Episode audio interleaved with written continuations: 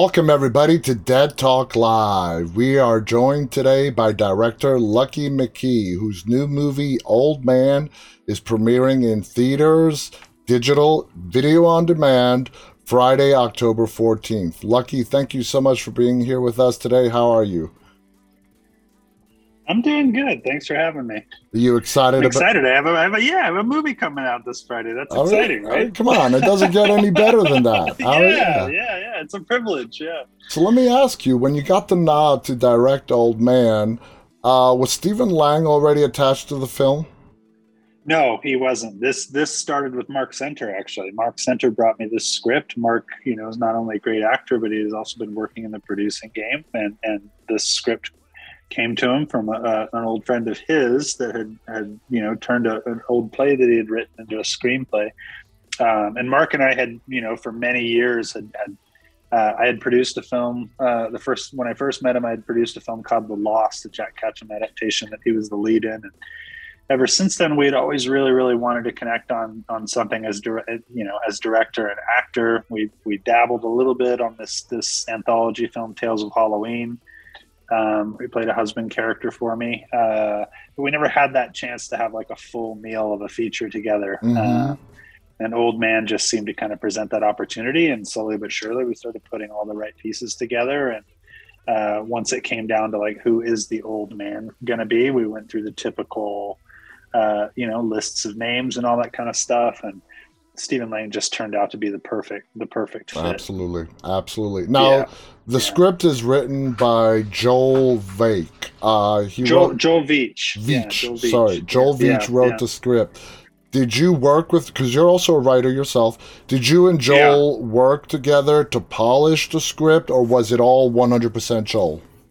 Well, it's the the script is 100% Joel, but but uh, you know my you know my biggest fear but also the thing that really pulled me to the material was like okay how are we going to make it captivating two men in a cabin for for 90 plus minutes? Uh, so about a month before we started prep uh, once we knew the, the the film in pinocchio terms was a real boy so to speak it was something that was definitely going to happen.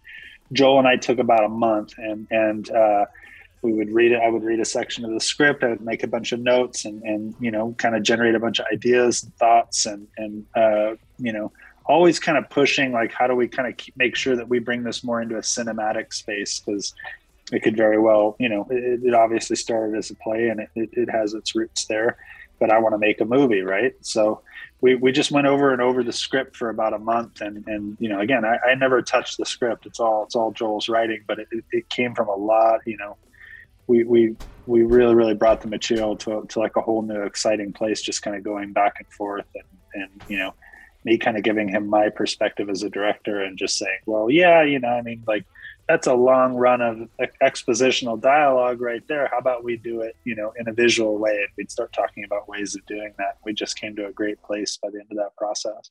Now you mentioned this was a, a play and it's weird because I, as i was watching the film i'm like I, I was actually wondering this would be a great one to two person Broadway play uh, because oh, yeah. it's totally. carried entirely by Stephen. Uh, then Mark, of course, as well, does a great job to, yeah. to, to help Stephen out. Now, yeah. Uh, is that done often where a, a movie script is written for it to be a, a, a, show play, but it, it just works better as a film. What's your experience with that when it comes to writing?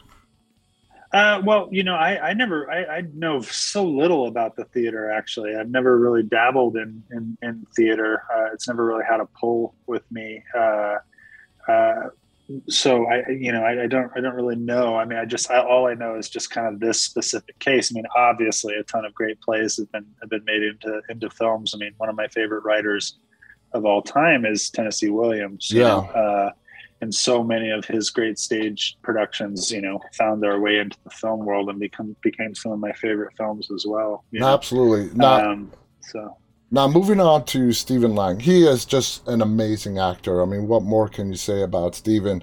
His character uh, in Old Man at some points resembles his character in Don't Breathe.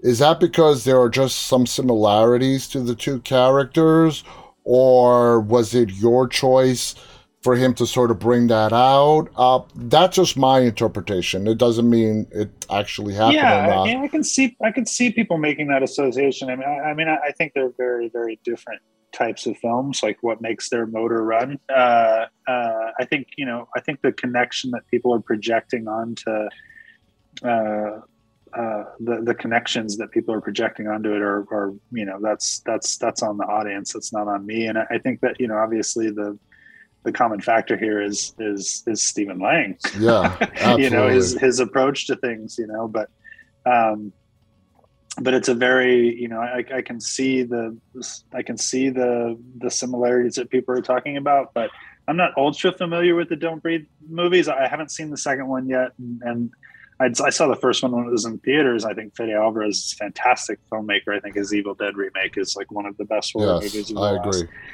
Ten years or so. Just balls to the wall, like a real horror movie. Um, and I thought Don't Breathe was a really really fun follow up. Um, but uh, but yeah, there was no, nothing conscious okay. on my on my end. Nothing nothing conscious on my end to make a connection between the two. Now, shooting the film, any film with a limited cast in a single location, uh, for our audience watching, who those who are not filmmakers, they would assume that it's a hell, it's a lot less challenging as having to work with a big cast, having to go to multiple locations, Describe the differences. I mean, this film is contained into a single cabin. Stephen Ruiz is the primary character. What was it like? Well, it's almost more difficult, you know, mm. uh, in terms of your flexibility in the edit. You know, is just one example. I mean, this is a movie that primarily takes place in real time. One thing leads to the next, and uh, uh, uh you know, there's no cutting ahead to anything. There's no cutting the dull bits out. There's all you know obviously when we got to the edit we found ways to compress here and there and, and modulate the pace and everything but working in real time is a real challenge working in, in a single location is a tremendous filmmaking challenge how do you keep something captivating uh, without uh, without your stylistic notions getting in the way of yeah. these great performances that are going on you know so i studied the masters i mean if you look at you look at what sidney lumet does in a film like 12 angry men you don't realize how much that movie is transforming visually over the course of it right yeah. you know the movie starts off but if you if you take a step back from it and you really start analyzing it you realize oh wait a second the beginning of the movie everything's shot on long lenses and slowly but surely over the course of the movie the lenses get wider yeah. and wider and wider and there's more depth and, and it kind of sneaks up on you in a very very kind of like sneaky subconscious uh, way you know so those techniques are something that we pulled from and then also just just constantly challenging uh, just constantly challenging ourselves to keep it keep changing it up visually and kind of just always making sure that whatever we were doing visually was was at the service of what was going on in the, in the given dramatic moment that's great information thank you for sharing that now going to yeah. the limited cast with Stephen and Mark being the two primary players on the screen uh, you got to have a lot of trust in your performers, your actors to carry the film.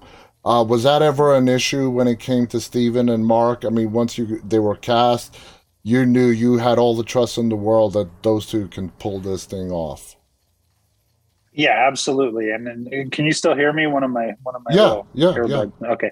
Um, uh, that's where rehearsal was really crucial. I mean, uh, early on in, in the preparation of the film uh, a few weeks before shooting we would get on zoom it was heavy covid times this was january february uh, 2021 um, so we were very much working in a bubble and it was you know there was no vaccination yet. So yeah. it was you know it was just what it was. That was the way we we had to work. So all of our rehearsals took place on on zoom uh, but that that's where we really cracked a lot of everything, and that's where I really gained a lot of confidence about about uh, what the film could be, and it gave me a lot of confidence in what those guys were going to do. So by the time we showed up on set, I was very confident with the choices they made, the approaches they made to the characters. Mark really, really found his character's voice during that re- rehearsal process.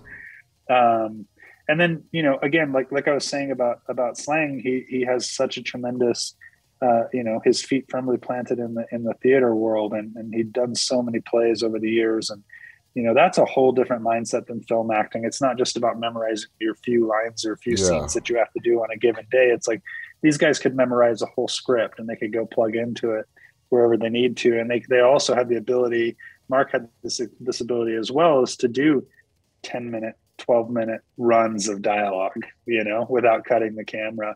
And you start getting really organic performances that way because they can stay in it for so long. You're not calling cut yeah. every two or three sentences or every every little moment or whatever. Um, and I think we got really, really good, good, exciting performances that way. Absolutely. Now let's go a little deeper into Stephen's character, who's just called the old man. Um, yeah. He has the maturity of a little child. Now, in your opinion, and this is again going to be left up to the viewer's uh, opinion, is that something that is out of his control, or is it the result of living a lifelong uh, with guilt on his conscience and with his demons. It's it's very much a story about a man that's been consumed by his own guilt and regret, and and I think that you know, for me personally, you know, he represents a big fear that I think a lot of us have is is are we going to end up alone talking yeah, to ourselves? Are we gonna are we gonna you know, or are we going to act in a way or pay penance or or or or ask for forgiveness for um, bad things that we've done or or or you know like will we be able to navigate this world well enough to where by the time we're 70s we're in we're in our 70s um, that we're surrounded by love and warmth and, yeah. and all of these things so um, there there's you know he, he represents a big fear that i have because I've, I've seen that with men in my life that have kind of ended up that way maybe not quite as extreme as he ended up but uh, but close enough you know, alone where it's it's made it a real fear. Yeah, and I think yeah. that I think that has a lot to do with why I connected with the material so much because it spoke to that fear that I have. The timing of the reveals in any movie is is critical for it to be executed properly. Uh, yeah. It's done very well in Old Man. Do you have a specific approach on the timing of when? Because there are a lot of reveals in this film, all the way to the end. Uh, is there a specific approach that you use to when to time to when you think the reveal is going to work best for the film? Well, I think I think that this this the way this film is constructed, you you you'll know you know what I'm talking about with the way it ends. I mean, the, the mm-hmm. ending of the film is an invitation to watch the entire film over again. Yeah. Um, and I think when you do that, you start to realize how many more reveals were taking place than you had any than than you really had an idea were taking place. Um, there are those big reveals, you know, but I think that uh, we we see it a lot. There's a lot of movies that are all about that big twist ending or that big shocking moment where the everything turns on its ear or something. But if if the whole film, you know, lives and dies by that one reveal or that one moment, I think I think um, ultimately it can it can reveal how shallow a film is. Um. So hopefully, you know, people will, you know, they'll have that big. It's enough of a realization to where they can go back and watch the movie again and see it and, and, and have completely different set of feelings watching it a second time than they do the first time you won't ever be able to to uh, reproduce that feeling you had yeah. the first time you watched it, which is really exciting to me. But hopefully, when they do go back and look at it a second time, that a bunch of stuff kind of mm-hmm. starts revealing itself and opening up, and you kind of realize how much care uh, and and hopefully subtlety, you know, uh, went into making it all feel correct by the time it got to that ending. Absolutely. There's a toast that Joe and the old man make to death and beauty. The reason why yeah. I bring it up is because it's mentioned again towards the end of the film. Is there any kind of significance to that toast? Well, yeah. I mean, that's that's it, right? I mean, like that's that's nature and that's life and that's that's you know. I mean, you know, it's it's our, our, existence is at once beautiful and terrifying you know? Um, and and you know the the biggest fear of all is is death and how it's going to come and, and what the circumstances will be. Will will it be a surprise or will will it be something that we know is coming? And you know uh, and i also think that that if you've ever lived long stretches of time isolated in, in, in the middle of nowhere and are, are, kind of closer to nature in that way, you realize that there is there is a beauty in the way nature works, and that and that uh, it's really easy for human beings to forget that they're a part of all of that. You mm-hmm.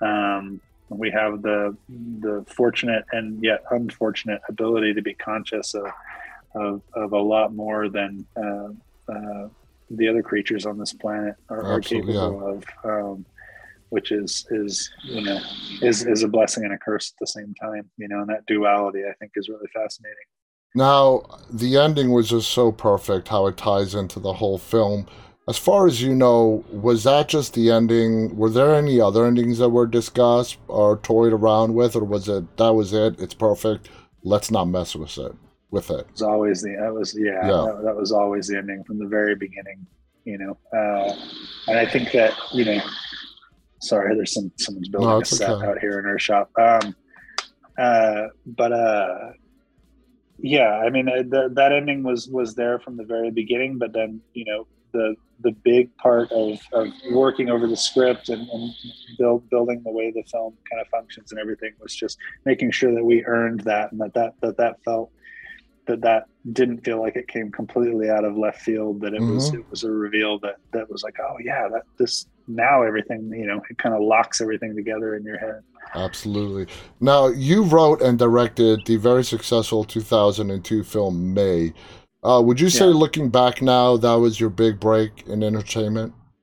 Oh of course. Yeah yeah absolutely. May may's what uh, uh, what you know i haven't i haven't had to do any other I haven't had to get a day job since I made May. I've been able to do nothing but concentrate on making things up since since I had the opportunity to to share that with everybody. So that movie, I, I owe everything to that movie. You know, it was it was kind of a way for me to kind of it was my first kind of scream, my my first kind of scream out to the world, like here I am, you know. Uh, and the movie even starts off with a scream, which I think is pretty appropriate. like, okay, we're going to be dealing with a lot of pain and a lot of feelings here. I hope you're ready for this. Yeah, we're almost out of time, but I want to ask you one final question. The film, like we t- we said in the beginning, is being released October 14th. There are a lot of horror movies coming out October 14th. Most notably, of course, is Halloween Ends. Uh, sure. Does that worry you at all that it, this is coming out oh, in gosh, theaters? No. You know, I mean, no, no, no, it doesn't. It, it doesn't worry, worry me at all. Uh, you know, Halloween is a completely different sort of headspace and a completely, you know, it's just a completely different beast. You know, I, I think there's room for all for all of that. Mm-hmm. You know, I mm-hmm. think there's room for all different types of of of, of, of dark films. Um, no, I, there, there's plenty of room for everything. And if the movie is any good, you know, it's not about it's not about the opening weekend. It's not about the its initial release or anything. It's it's it's like it's like it's like May here. Exactly. You know, it's like over time. talking over about that movie twenty years twenty years later. People mm-hmm. are still finding that movie and connecting with it, which is which is really great. You know, it's like the, the goal is to create something that has staying power. How know? many movies have been released that have gotten trashed by critics? And you know what? Oh, I always some, tell people a lot of my favorite, most of my yeah, favorite movies. Yeah, actually, I, know, I always tell so. people history is the best judge of how good a film is. Uh, you yeah, know, I, over the years, word of mouth and so on yeah for me it just has to do just has to do well enough so i can make more. That's all that's that's the only that's the only requirement here you know? absolutely. Uh, you know, if it's a big sensation that would be great but absolutely it's not something i'm holding my breath for you know? Lucky. I just hope it connects with the right people. I want to thank you so much for coming on here. For everyone again again the film is called old man. It is coming out the theaters digital and video on demand. I'm assuming Shudder as well as also video on demand uh, yeah, I don't, I don't know. I don't know where. Yeah, yeah, it is an RLJE film, and those all yeah, go I'm to sure, Shudder. I'm sure it'll end up on Shudder. Absolutely, yeah, yeah, So yeah, check out one of AMC's. You're outlets, gonna. You guys are going to love this movie. Please check it out. You won't be disappointed. Stephen Lang's amazing. Lucky did a great job directing this film. It's going to keep you captivated and guessing the whole way through. Lucky, thank you again so much. I want to thank our audience who have tuning in to watch this interview. On behalf of Lucky McKee and myself, stay safe. And until next time, guys, stay walking. Bye bye.